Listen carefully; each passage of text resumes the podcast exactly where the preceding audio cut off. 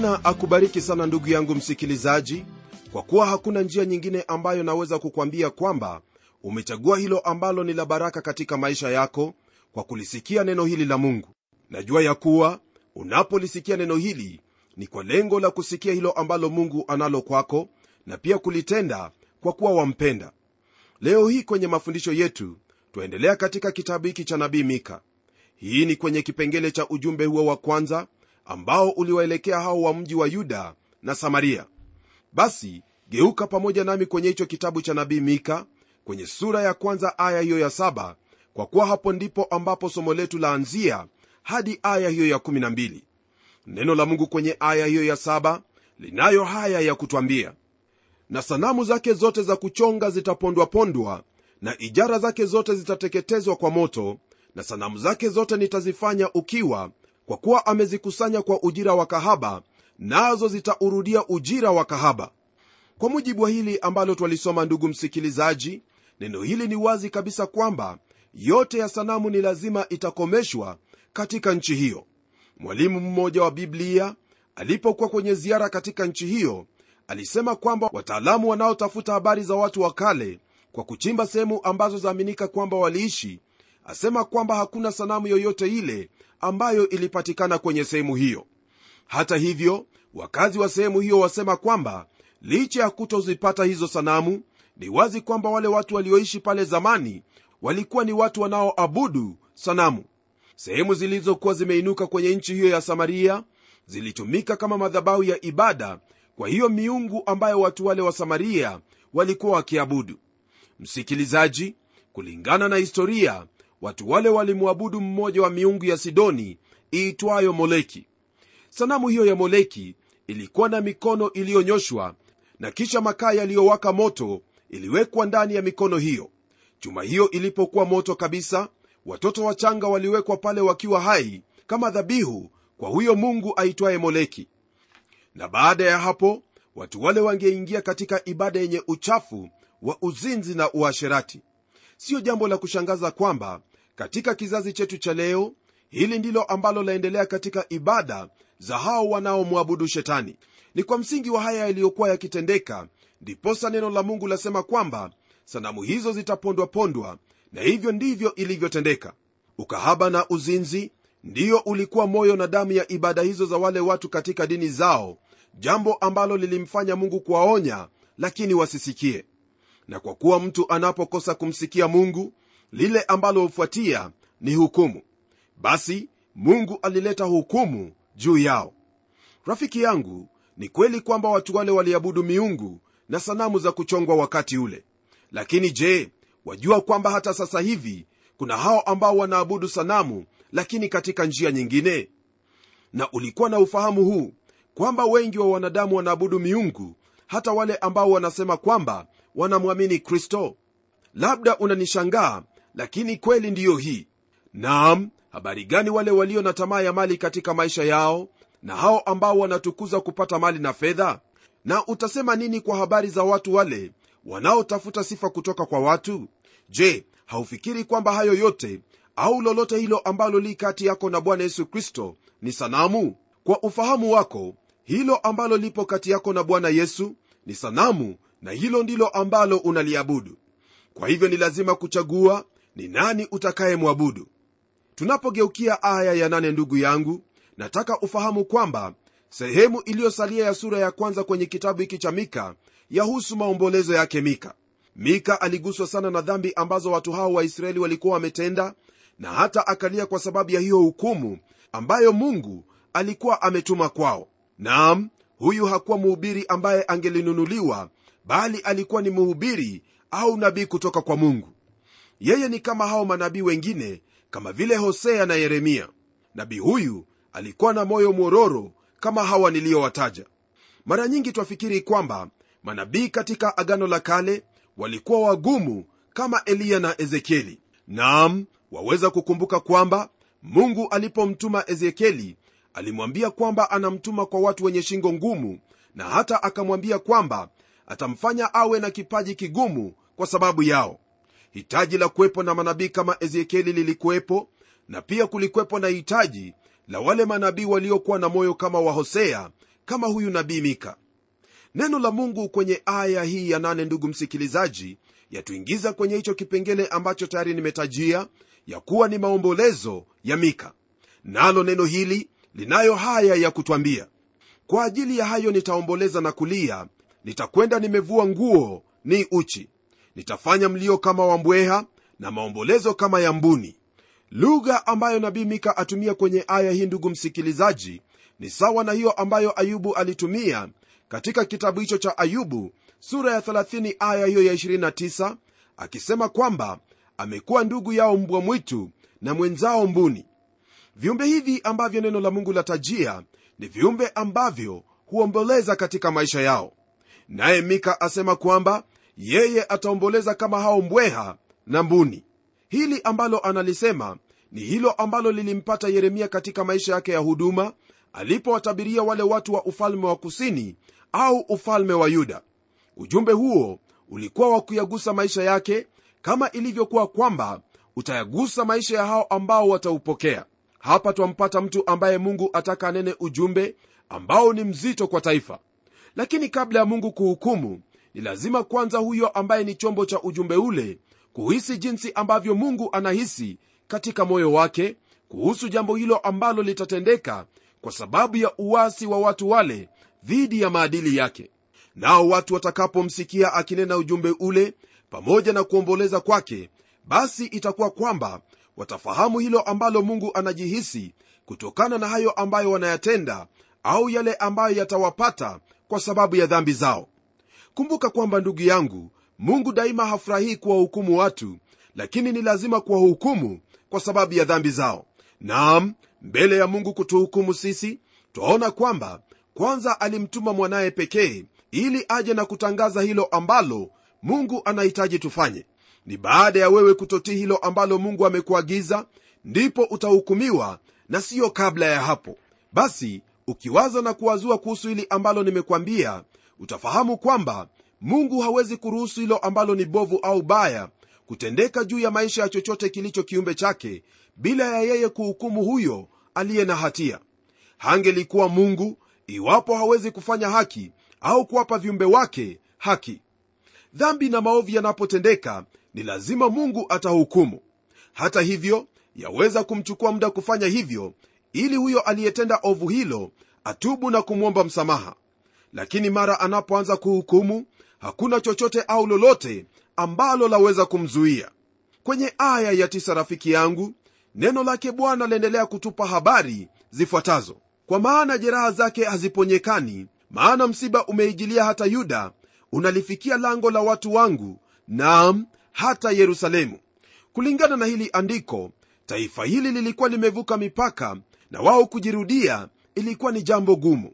Siwezi kusema kwamba msikilizaji najua hiyo laini au mstari ule uu wapi ila sote twafahamu kwamba mstari au laini ile ipo.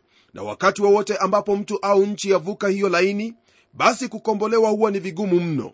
Kwa hili nataka umkumbuke esau aliyeuza haki yake ya mzaliwa wa kwanza pamoja na taifa hilo la edomu. Kwa kuwa walikwisha kuvuka mstari huo basi leo hii hawapo tena pamoja na taifa hili ni hiyo miji ya sodoma na gomora ufalme wa babeli na mataifa hayo mengine ambayo yalikwepo lakini sasa hayapo. Hili halina maana kwamba mungu si mwenye rehema au huruma bali huwa ni kwamba mtu huyo binafsi au nchi hiyo huwa imeegemea dhambi kwa kiwango kwamba masikio yao ni mazito hayawezi kumsikia mungu akiwaonya watoke katika hayo ambayo yatawaletea majonzi na hata kuadhibiwa na kwa kuwa hali ipo jinsi hiyo basi mungu huwa hana lingine bali kuwahukumu kwa kuwa ni lazima dhambi kuhukumiwa. Mtumishi wa mungu mika asema kwamba kwa maana jeraha zake haziponyekani maana msiba umeijilia hata yuda unalifikia hata lango la watu wake yani israeli. Ni jambo ambalo lilitendeka hapo senekerebu mfalme wa ashuri alipovamia taifa hilo la israeli au ifrahimu na kulichukua mateka na hata kufikia nyuta za kaskazini za mji huo mkuu wa ufalme wa yuda yaani yerusalemu. Ni wakati huu ndipo nabii isaya alitumwa na mungu ili amwambie mfalme hezekieli kwamba uvamizi wa hao wa ashuri hautafanikiwa. Hii ni kwa mujibu wa hicho kitabu cha isaya sura ile ya 37 ambayo nitakuuliza usome. Kulingana na haya maandiko kama tulivyosoma yuda alisikia onyo hiyo lakini ilikuwa ni kwa muda kwa kuwa baadaye alifuatia njia za dada yake israeli au ifrahimu njia za huyo israeli au ifrahimu ni hiyo njia ya kuabudu sanamu na kumwacha mungu aliye wa kweli mungu aliyewaita kwa jina lake. Kisha siku ikatimia hapo ambapo kama israeli walivyohukumiwa ndivyo pia yuda ilihukumiwa. Nam hili ndilo twalipata kwenye kitabu cha yeremia sura hiyo ya kwanza aya ya 14 kwa mara nyingine tena nitakuuliza usome neno la mungu kwenye sehemu hiyo ili upate hayo ambayo yalitendeka. Neno lake bwana kwenye sehemu hiyo linayo haya ya kutwambia. Sedekia alikuwa na umri wa miaka 21 hapo alipoanza kumiliki. Naye akamiliki miaka 11 huko yerusalemu na jina la mama yake aliitwa hamutali binti yeremia wa libna. Naye alitenda yaliyo mabaya machoni pa bwana sawasawa na yote aliyoyatenda yoakimu. Maana kwa sababu ya hasira ya bwana mambo haya yalitokea katika yerusalemu na katika yuda hata akawaondosha wasiwe mbele za uso wake naye sedekia akamwasi mfalme wa babeli. Ikawa katika mwaka wa kenda wa kumiliki kwake katika mwezi wa kumi na siku ya kumi ya mwezi huo nebukadreza mfalme wa babeli akaja yeye na jeshi lake lote juu ya yerusalemu akapanga hema zake juu yake nao wakajenga ngome juu yake pande zote. Basi mji huo ulihusuriwa hata mwaka wa 11 wa mfalme sedekia. Katika mwezi wa nne siku ya kenda ya mwezi njaa ilizidi sana ndani ya mji hata hapakuwa na chakula kwa watu wa nchi. Ukuta wa mji ukabomolewa watu wote wa vita wakakimbia wakatoka mjini usiku kwa njia ya lango lililokuwa katikati ya zile kuta mbili karibu na bustani ya mfalme. Basi wale wakaldayo walikuwa wameuzunguka mji pande zote wakaenda zao kwa njia ya araba. Lakini jeshi la wakaldayo wakamfuatia mfalme wakampata sedekia katika nchi tambarare ya yeriko na jeshi lake lote walikuwa wametawanyika na kumwacha. Nao wakamshika mfalme wakamchukua kwa mfalme wa babeli aliyekuwa huko ribla kati ya nchi ya hamathi naye akatoa hukumu juu yake. Ndipo mfalme wa babeli akawaua wana wa sedekia mbele ya macho yake pia akawaua wakuu wote wa yuda huko ribla. Akampofusha macho sedekia tena mfalme wa babeli akamfunga kwa pingu akamchukua mpaka babeli akamtia gerezani hata siku ya kufa kwake. Basi katika mwezi wa tano siku ya kumi ya mwezi ndiyo mwaka wa kumi na kenda wa mfalme nebukadreza mfalme wa babeli. Nebzaradani amiri wa askari walinzi aliyesimama mbele ya mfalme wa babeli aliingia yerusalemu akaiteketeza nyumba ya bwana na nyumba ya mfalme na nyumba zote za yerusalemu naam kila nyumba kubwa aliiteketeza kwa moto. Na jeshi lote la wakaldayo waliokuwa pamoja na huyo amiri wa askari walinzi wakazibomoa kuta zote za yerusalemu pande zote. Kulingana na hayo ambayo tumeyasoma kwenye kitabu cha yeremia msikilizaji ni kweli kwamba ni lazima mungu kuhukumu dhambi iwapo toba haitakuwepo miongoni mwa wale ambao walio na hatia na ikiwa kwamba hao waliokataa kuwasikia manabii wakati ule walihukumiwa basi itakuwaje kwetu sisi wa kizazi hiki ambao hatujamsikia mungu akinena nasi kwa njia ya mwana wake? Ni lazima iwe kwamba yeyote atakayekosa kuamini habari hizi hukumu itakuwa kali mno juu yake. Je ndugu yangu wewe utakuwa wapi? Hukumuni au katika raha yake mwenyezi mungu? Uamuzi hautaufanya mahali pengine popote bali ni lazima kuufanya wakati huu maadamu u hai. Baada ya hayo neno la mungu latupa majina ya miji hiyo ambayo ilihasiriwa na hukumu ya mungu juu ya samaria na yerusalemu. Neno la mungu kwenye aya ya kumi lasema hivi msiyahubiri haya katika gadhi msilie kamwe. Katika bethle afra ugaegae mavumbini. Kulingana na hili ambalo neno la mungu lasema kuhusu habari za gathi mji huu wa gathi ni ule mji wa wafali, mji huu wa gathi ni ule mji wa wafilisti ambao ni adui ambao walikuwa ni adui yake israeli tangu jadi. Basi neno hili latuambia kwamba watu hao wasijue kwamba hukumu ya mungu yaja katika taifa hilo la israeli. Na kwa habari za bethle afra neno hili lanena kwamba wao wagaegae mavumbini kwa sababu ya hilo ambalo litawapata hao watu wa mji huo kwa kuwa wao pia walikuwa chini ya hukumu ya mungu. Fahamu hili ndugu yangu kwamba watu wale walikuwa na nafasi hiyo ambayo mungu aliwapa kwa ajili ya hili ambalo twalisoma. Lakini wewe pamoja nami tunayo nafasi moja tu nayo na ni kwa kuliamini hilo ambalo mungu anataka tuamini hasa kumuhusu mwana wake kwamba alikuja akafa pale msalabani kwa ajili yetu ili tuhesabiwe haki mbele zake. Ndugu yangu huo ndio ambao twauita kuwa ni uokovu tunapoendelea kwenye aya ya11 neno hili lake bwana laendelea kwa kutwambia maneno yafuatayo. Piteni uende ukaaye shafiri hali ya uchi na aibu. Hivyo akaaye saanani hajatokea nje maombolezo ya betheseli yatawaondolea tegemeo lake. Jina ambalo twalipata kwenye aya hii hasa ya huo mji uitwao shafiri maana yake ni hicho kitu kilichochema na cha kupendeza.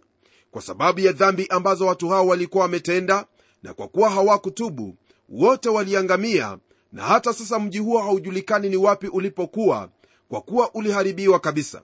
Dhambi rafiki msikilizaji haiwezi kukuacha jinsi ulivyo. Ni lazima itakuharibu na kuharibu hayo yote uliyo nayo pamoja na maisha yako. Hili ni jambo tunaloliona siku baada ya nyingine hasa katika kizazi chetu. Tunapofikiria habari za vita twaona kwamba ni ulafi na tamaa ya mali. Ndiyo imewafanya watu kupigana na kuyaharibu maisha ya watu wengi hata wao wasiojua hicho ambacho chaendelea. Na je habari gani kuhusu huyo baba au mama anayeacha nyumba yake na kuwa mzinifu na kisha kupatwa na hayo maradhi ya ukimwi? Jamii nyingi hasa zile ambazo ni ndogo zimeathiriwa na hata zingine kufagiliwa kabisa kwa sababu ya kosa la mmoja. Sidhanii kwamba hili ni jambo ambalo hulifahamu kwa kuwa lipo pamoja nasi. Dhambi ni mbaya inaua sio tu katika hali ya kiroho bali hata katika mwili yaleta madhara ambayo mengine hayawezi kuponyeka kabisa na hata yakiponyeka basi kidonda hicho chaendelea kuwepo katika maisha ya huyo. Ndugu msikilizaji usifuate dhambi maana mshara wa dhambi ni mauti bali karama ya mungu ya bure ni uzima wa milele katika yesu kristo. Tunapogeukia aya ya 12 neno lake bwana laendelea kwa kutwambia hivi maana akaaye marothi ana utungu wa mema kwa kuwa msiba umeshuka kutoka kwa bwana umefika mpaka lango la yerusalemu. Ndugu mpendwa kama vile neno hili la mungu linavyotuambia watu hao wa marothi walikuwa wamesubiria habari njema lakini hawakuipokea kwa kuwa kile ambacho kiliwapata ni hiyo hukumu ya mungu juu yao kama vile neno hili limesema kwamba msiba wao umeshuka kutoka kwa bwana. Naam msiba huo ni ule ambao twausoma kwenye kitabu cha isaya sura hiyo ya 36 na 37 kuhusu habari za ashuru kuvamia yerusalemu wakati wa mfalme hezekia. Nam neno la mungu kwenye aya ya kwanza katika sura ya 36 ya kitabu hicho cha isaya lina haya ya kutwambia. Ikawa katika mwaka wa 14 wa kumiliki kwake mfalme hezekia senekerebu mfalme wa ashuru akapanda ili kupigana na miji yote ya yuda yenye maboma akaitwaa kwa kweli hali ilikuwa ni ngumu sana wakati ule na wala hapakuwepo na tumaini lolote lile kwa watu hawa. Hii ilikuwa ni kwa sababu hukumu ya mungu ilikuwa imekuja juu yao. Nitakuuliza usome sura hiyo ya 36 pamoja na 37 kusudi upate hayo ambayo yalitendeka wakati ule. Rafiki mpendwa yote ambayo mungu alinena kwa kinywa cha nabii mika yalitendeka. Hili likiwa ni hakikisho kwamba lolote hilo ambalo mungu asema kwa vinywa vya watumishi wake ni lazima kutimia kwa wakati wake. Jukumu mwenzangu ni lako hasa kwa kuwa unawajibika kuchagua hilo ambalo utalitenda. Kwa habari za hayo ambayo mungu amenena nayo kwenye maandiko haya pamoja na mafundisho ambayo nimekufunza siku hii ya leo. Hilo utakalochagua ndilo litakuwa uokovu wako au hukumu yako.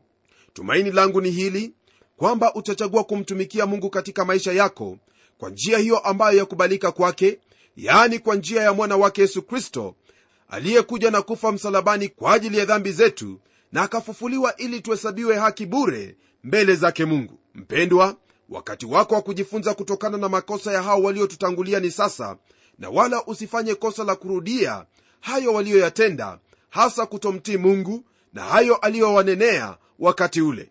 Tii neno la mungu nawe utaziona fadhili zake milele katika maisha yako. Na tuombe. Mungu tena baba wa bwana wetu yesu kristo nalibariki na kuliinua jina lako kwa kuwa uu mwema na kwamba siku zote wataka tuishi katika mema unayotupa. Licha ya haya bwana wajua kwamba tu dhaifu lakini twafurahi kwa kuwa na huu ufahamu kwamba katika udhaifu wetu nguvu zako ndizo ambazo zadhihirika ili tupate kutenda hayo ambayo ni mapenzi yako. Namwombea ndugu yangu msikilizaji kwamba katika maisha yake atajitahidi kuendelea kulisikia neno hili na kulitenda kwa sifa na utukufu wa jina lako. Haya nayaomba kwa imani nikijua kwamba ndiyo utakayoyatenda kwa kuwa tumeyaomba katika jina la yesu kristo aliye bwana na mwokozi wetu. Amen.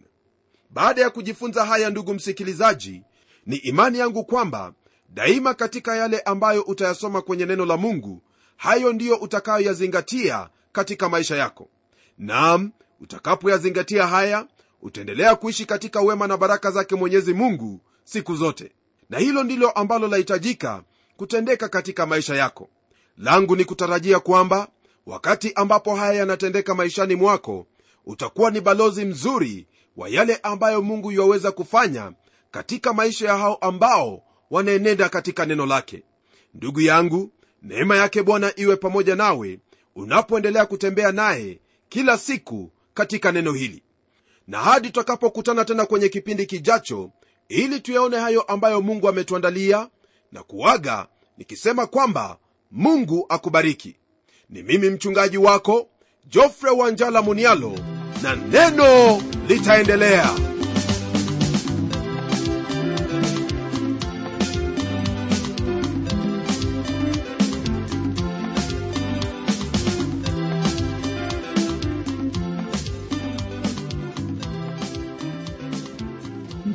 msikilizaji wangu neno litaendelea lakini kwanza hebu nikupe anwani yetu ili utueleze jinsi hiki kipindi cha neno kinakubariki. Andika barua yako kwa mtayarishi kipindi cha neno transworld radio. Sanduku la posta ni 21514 nairobi kenya.